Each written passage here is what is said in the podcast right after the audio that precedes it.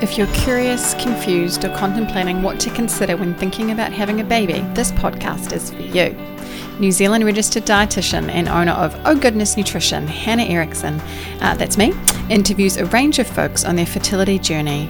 And I chat about the latest nutritional guidance to help support you and your future family as it grows. Each month on the show has a different focus. For January, it was about super common conditions that can affect fertility, like PCOS and endometriosis. Next month, we home in on egg health. Why does it matter, and how can we improve it? While this show is mostly chatting with amazing folk, more specific nutrition talk, facts, and support is available for you both on the Oh Goodness Nutrition blog page, and that's at ognutrition.co.nz, and on our Instagram oh goodness underscore nutrition. Now, on today's show, I want to introduce to you Chantelle. Chantelle is passionate about letting others see how endometriosis can massively affect lives. She lives in Auckland with her partner and her very, very cute cat. Well, I'm so keen to get into what your experience with endometriosis is like. So, first up, why don't you tell us then? Um, what is it like for those of us who don't know? Uh, what's it like living with endometriosis? I think the main thing I would say is that you like you don't look sick. Um, you look normal. You know, apart from the odd day where you might look a little pale or you have to really cry your eyes out. You don't ever really look like you are in pain. So I think that's the biggest thing is trying to to show people that this is an illness that literally destroys your body from the inside. Um, and quite often it's hard to see it from the outside. Um, you know, if you tell someone that you've got a chronic illness, they think that you either need to, you know, look slightly different than the normal person, or even be in a wheelchair sometimes, or be using crutches. And, you know, that's what they think chronic illness is. Um, but living with endo is like silently living in pain, I guess. Because, um, wow. you know, you can say to someone, I've got pelvic pain, but they can't see it. And the few times that people very close to me have seen it has been either just before a surgery or just after a surgery or when I've literally had to go to A&E because I was in that much pain. That's the only time I think, you know, people close to me have ever seen what it does to your body the term silent sufferer yeah. popped into my mind. Like it's you've got this thing, and I imagine it would feel deeply isolating. Yeah, that's that's the biggest thing, and it's also quite difficult because so many people there's this stigmatism around. Um, you know, women have periods and you can't talk about it, and it's complete taboo basically. And that if it's painful, oh, it's just when you have your period. That's what people thinking though is is like, okay, she's got her period, so her pain is bad, and she's, you know, not feeling well for four days. And then after the four days, she's fine. But what people don't realize is that it's a 24 7 thing. Um, and it doesn't just affect your period or, you know, the woman's health stuff. It can affect anything from like pain you get. Like I've got very bad hip pain, for example. Um, just walking down the stairs in the wrong way can flare that pain up. You know, there's some girls that actually have endo on their lungs, and that's why they have asthma. Like it's not just a, you know, women's problem. A uterus thing. yeah, it, but it literally yeah. it's it, it affects your entire body you get up in the morning and you think, okay, you know, if you eat this for breakfast, how is it going to affect my pain today? Because if you've had, I mean, most people with endo have gastro problems. It's just, you know, it comes with it. But especially if you've had endo on your bowel removed, like I have, your gastro problems are really, really bad, like from allergies to certain food triggers to IBS, like all that stuff. So from when you get up in the morning, going to work, you know, if someone at work brings like morning tea and you have to explain how, but you're gluten free or you have an allergy to this, or, you know, there's blueberries in this muffin and blueberries trigger my endo symptoms. So it's this whole kind of vicious cycle of constantly thinking how your body's going to react to something. And then you have days where the pain, I had a day like that yesterday where the pain was so bad that driving home, I couldn't even feel my foot on the petrol or on the brake. Like that's how bad the pain was. Um, and I woke up this morning and the pain's not gone. And it, I've had to cancel having dinner with friends tonight because the pain is that bad. So you know what I mean? Like it's it's this like some days you can manage how you go throughout the day. And then other days it's like you literally just have to give up and say, okay, you know, you're going to live in pain. Uh-huh. And you don't always know why there is so much pain. That's the thing. It's that the trigger can be stress, the trigger can be food, the trigger can be ovulation, or you know that kind of time after your period. Um, it can be your period, or literally, it, to me, sometimes it's just like my body's just reminding me that she's still there and she, you know, like just wants to leave me know, like, hey, still got Don't pain. me. yeah. So it's just it's yeah. it's always there, like it's never gone. Um, I can maybe say out of the whole entire month, I maybe have one day a month where I'm like, man, I feel good. Like, you know, it's and that's normally like the day that I'll work in the garden because I know that my body's not gonna murder me the next day. Um, so wow. it controls every aspect of your life chronic pain definitely consumes everything from how you sleep to how stressed you are to how I don't know, you relate to your partner, even, you know, but then thinking about it's not just that, but you're thinking the food you eat. Yeah. Weighing and, and, and am I, if I do this, am I going to live with pain? So have you gotten to a point where you're just like, stuff it, I'm probably going to be in pain and I'm okay with that? I've had, I've had those moments. Um, but then like I over the Christmas holidays, I had coffee with a friend and I got like a blueberry gluten free muffin without even thinking about the blueberry, like, didn't even think about it. And I got halfway through eating it and I realized, why am I eating blueberries? But I just, I was enjoying the moment and sitting on the bed yeah. having a coffee with a friend.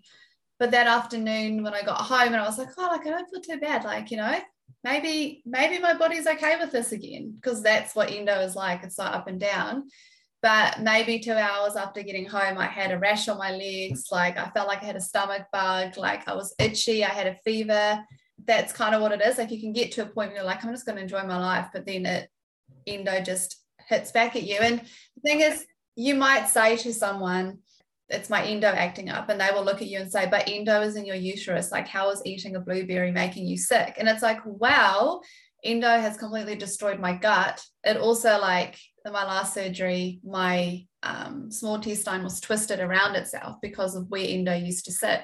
So it's like all that stuff has been ruined by endo. So, you know, it's now causing this response to my immune system. But people, a lot of people don't understand that when you go through and explain it.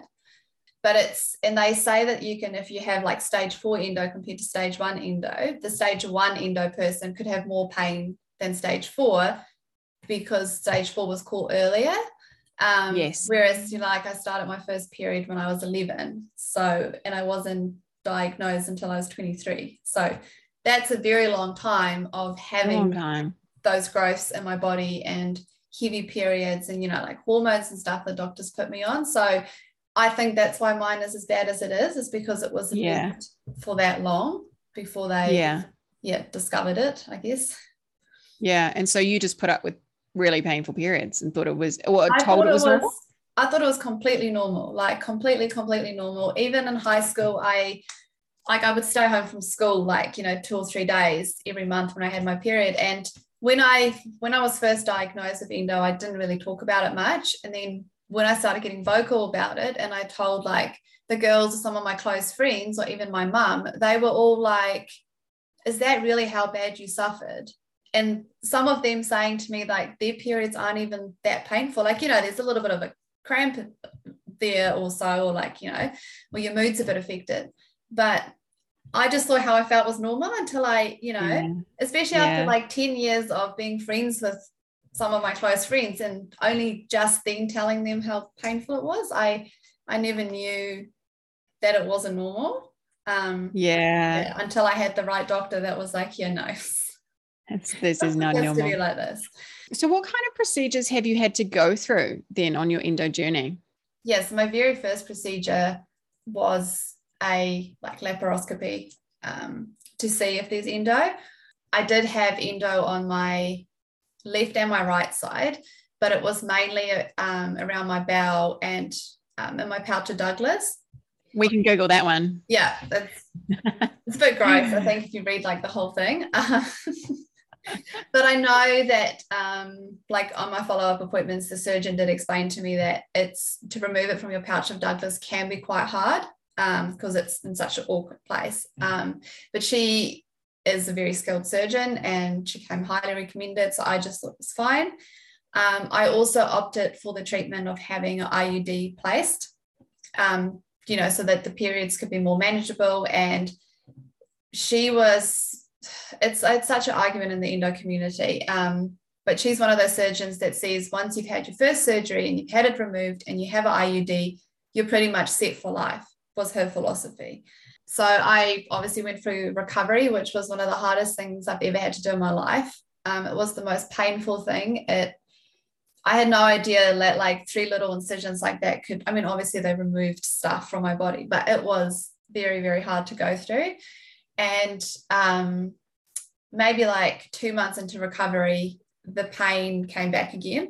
But on top of that, I was having um, bladder infections. Now, I've always had bladder infections since being a kid, but this was like next level, something's not right, what's going on, sort of thing. And my periods disappeared completely. Um, and I'm sure if you talk to any other girl with a hormone condition, having regular periods, you that's how you know you're okay. yeah. So I went back to her and with my follow-up appointments and I explained all these things to her. And she literally said to me, You just need to relax and everything will be fine. I at first I went away and I thought, okay, let's just not, you know, it's kind of nice not having a period, so let's just not worry about it. Um, and that probably went on for about nine months or so of this pain. Um, so my GP referred me to another doctor, and at this point I'd probably have like six or seven UTIs and kidney infections that just weren't going away. So this new gynecologist then wanted to perform a procedure where she checks whether or not I could have cervical cancer. Um, and she did like a big swab and just, you know, this is that's the procedure she wanted to do. But to me, that was quite difficult because at that point I had my regular smear test. I was still quite young. I didn't really understand why it would be that. You know, they literally just operated on me nine months ago. So this doctor just messed me around with quite a, you know, she was kind of experimenting, like trying all sorts of different things. Um, so after that, I was like, I just, I can't, you know, the doctors just aren't listening to me. So I went back to my GP um, at the start of 2020, being in all this pain, having had all these UTIs, like just all these infections after infections. And she came back and she said that there is high infection markers. Um, so they sent me for like an emergency ultrasound, and it turned out that the IUD had completely dislodged itself and was on its way to piercing my cervix. Oh and my goodness! Going on for like months. Um, so I had to go to A and E, and it was like a whole. I was meant to have like surgery to have it removed because of how deep my body had pushed it. Um, but being good old A and E in the public system, the doctors kind of looked at all my notes like, "Oh, this is very interesting." Um, and I had a procedure where a, a, doctor came in, and this was at like midnight. So my mum and my partner had gone home from the hospital. And she took me to like a room and she basically clamped me up and did all these things and told me to cough. And I coughed and she couldn't reach it. Um, and I could literally feel like this, I don't know, scissors or whatever it was, like up to my belly button. Like that's how much I could feel it. And she said she couldn't get it. So she said, oh, will book you in for surgery the next morning. And they sent me back to the bed with no pads, no painkillers, nothing. I was just bleeding because she'd obviously just scraped, I don't know what, but I was literally just bleeding. And um, I had to like use toilet paper because the nurses wouldn't give me anything. Um, it was the worst experience I've ever had. And it really, like, my heart goes out to girls that have to go through the public system after that experience and then the next morning, luckily, my mum just got there as a doctor and four trainee gynecologists. Because oh, this is very interesting. This girl has endo and her IUD, you know, her body has tried to expel her IUD. So these five doctors take me into a room, do the whole process again. And then luckily this doctor was quite amazing. And he was like cough. So I coughed and the thing just came out. oh wow. that whole procedure was quite traumatic um, yes, and caused a lot of stuff that I just I still can't get over. It was very difficult.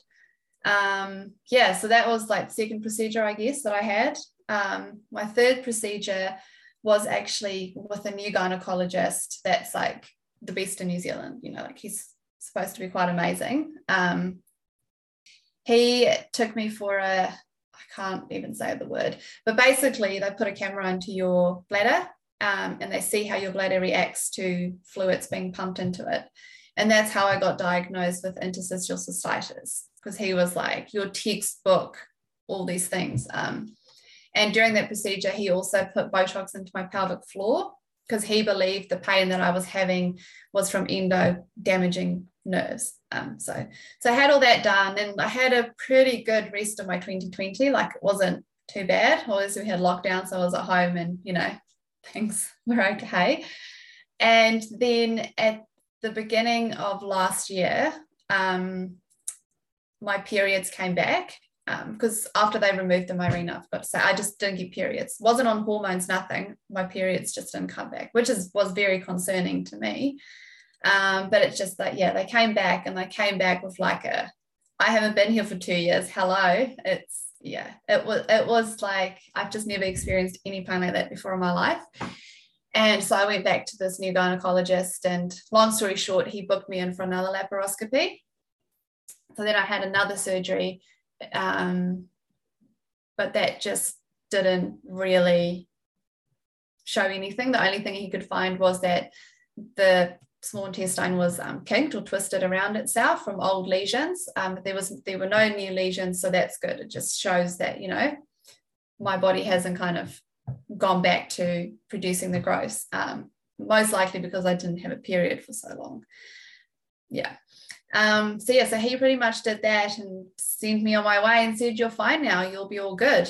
Um, but yeah, turns out I'm not all good. There's still quite a lot of pain going on still have heavy periods and I've been on and off hormones to try and regulate, you know, because I've got a very amazing GP that's trying to look after things. Um, but just there, there hasn't been an improvement. So it's kind of like we're almost back to square one after the first procedure. It really gives you a sense of I don't know, is empathy the right word? Just hearing you sort of say, what you've been through. And uh, again every woman's story is different and, and you're sharing what you've experienced. So for any endo listeners out there you know don't use this as like a, a worst case as, as, as if this is going to happen to you right? Sometimes we love to listen to the gory but chantelle i mean what you're sharing is like would also be some people's experiences. Yeah. Um and just to know kind of i suppose for you what i'm taking out is you're tenacious like you will keep fighting for yourself and advocating for your own um, well-being and you'll look at different gynaes and you'll look at different specialists and try and kind of get to the bottom of the issue. And it is a sounds like an uphill battle but you know you're yeah you're really fighting for it and you don't stop until you kind of get where you need to go. So well done you because that's that takes a lot of courage. I think a lot of um, girls will say this about endo as well. It's just the more doctors realize that endo isn't just in your uterus and how much it affects you, the better our treatment will get. Um, I mm. think that's the biggest thing. Um, mm. I am very lucky that I have a urologist that is the most amazing doctor that I've ever had in my life. Um, and she listens to every pain, she listens to every issue that I have. And without her, I would still be like, how do I manage this bladder condition? So that is that's the one thing about my journey that I can say I'm very happy with is I luckily had a doctor that she's just always listened to me when it came to that stuff. And she's always treated me as endo and your bladder. This is what endo has done to your bladder. Now you have this condition. How do we manage it? So that that's that's been really good. That is wonderful. Yeah, yeah. has anything at all helped you manage pain?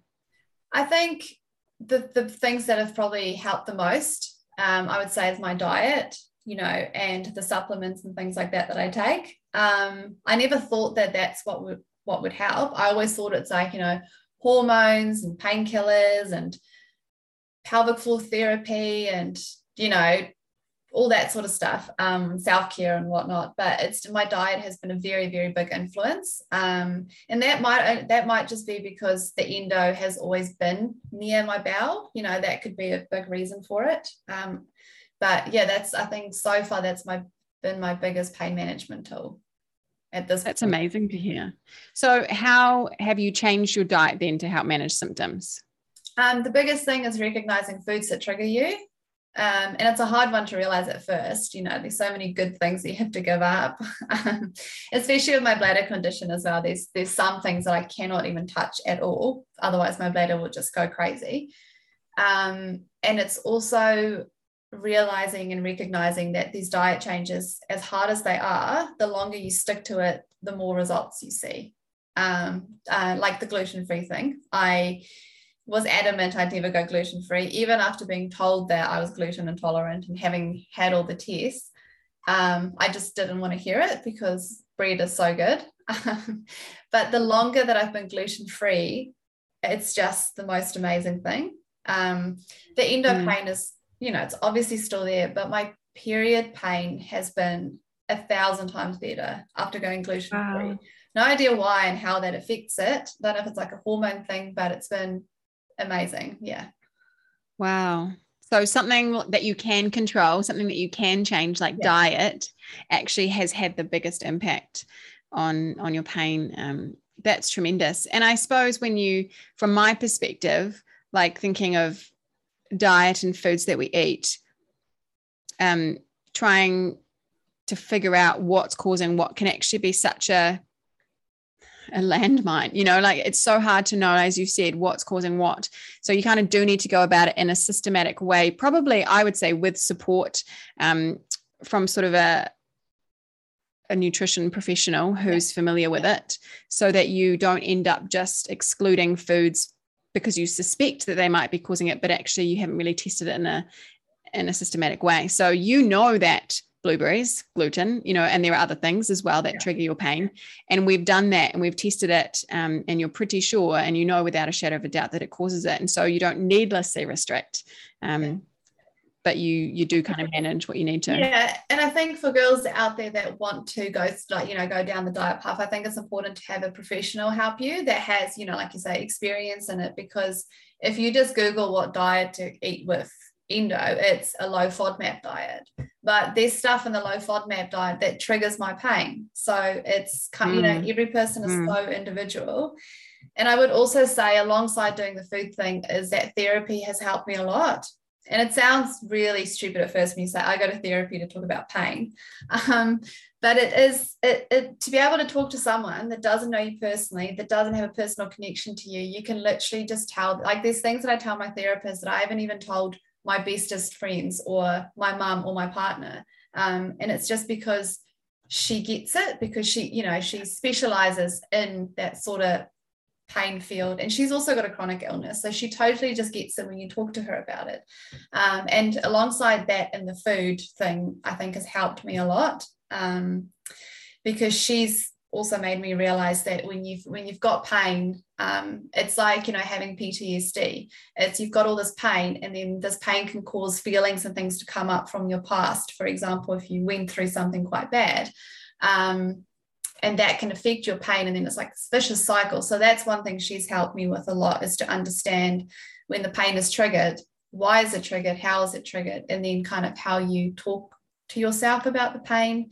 And um, one big thing that she's taught me is having a toolbox. So you get your toolbox off when you are in pain. And my diet and the stuff that we've worked on is a very big part of my toolbox. You know, there might be some girls that don't need to take any supplements and can just change their diet. So it's so individual that you kind of you need a little bit of help from the outside to yeah manage that pain.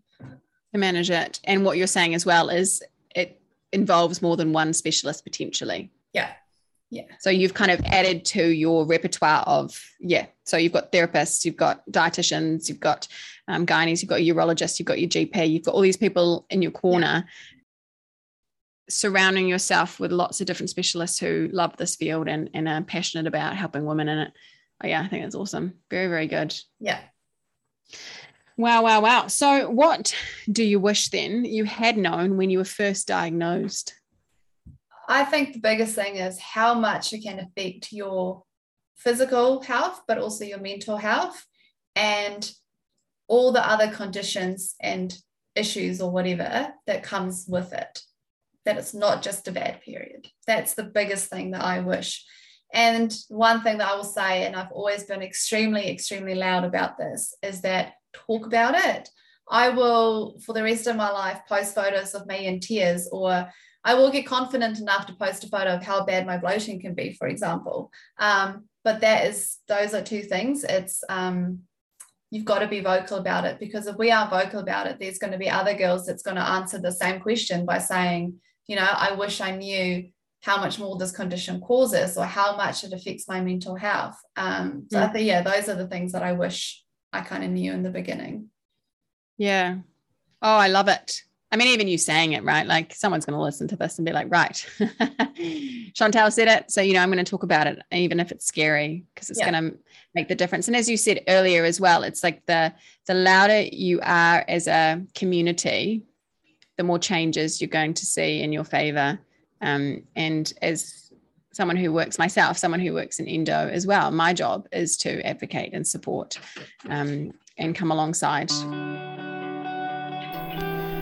While we didn't specifically touch on it, Chantelle and I worked on figuring out her personalised diet because she knows she wants to start trying for a family soon.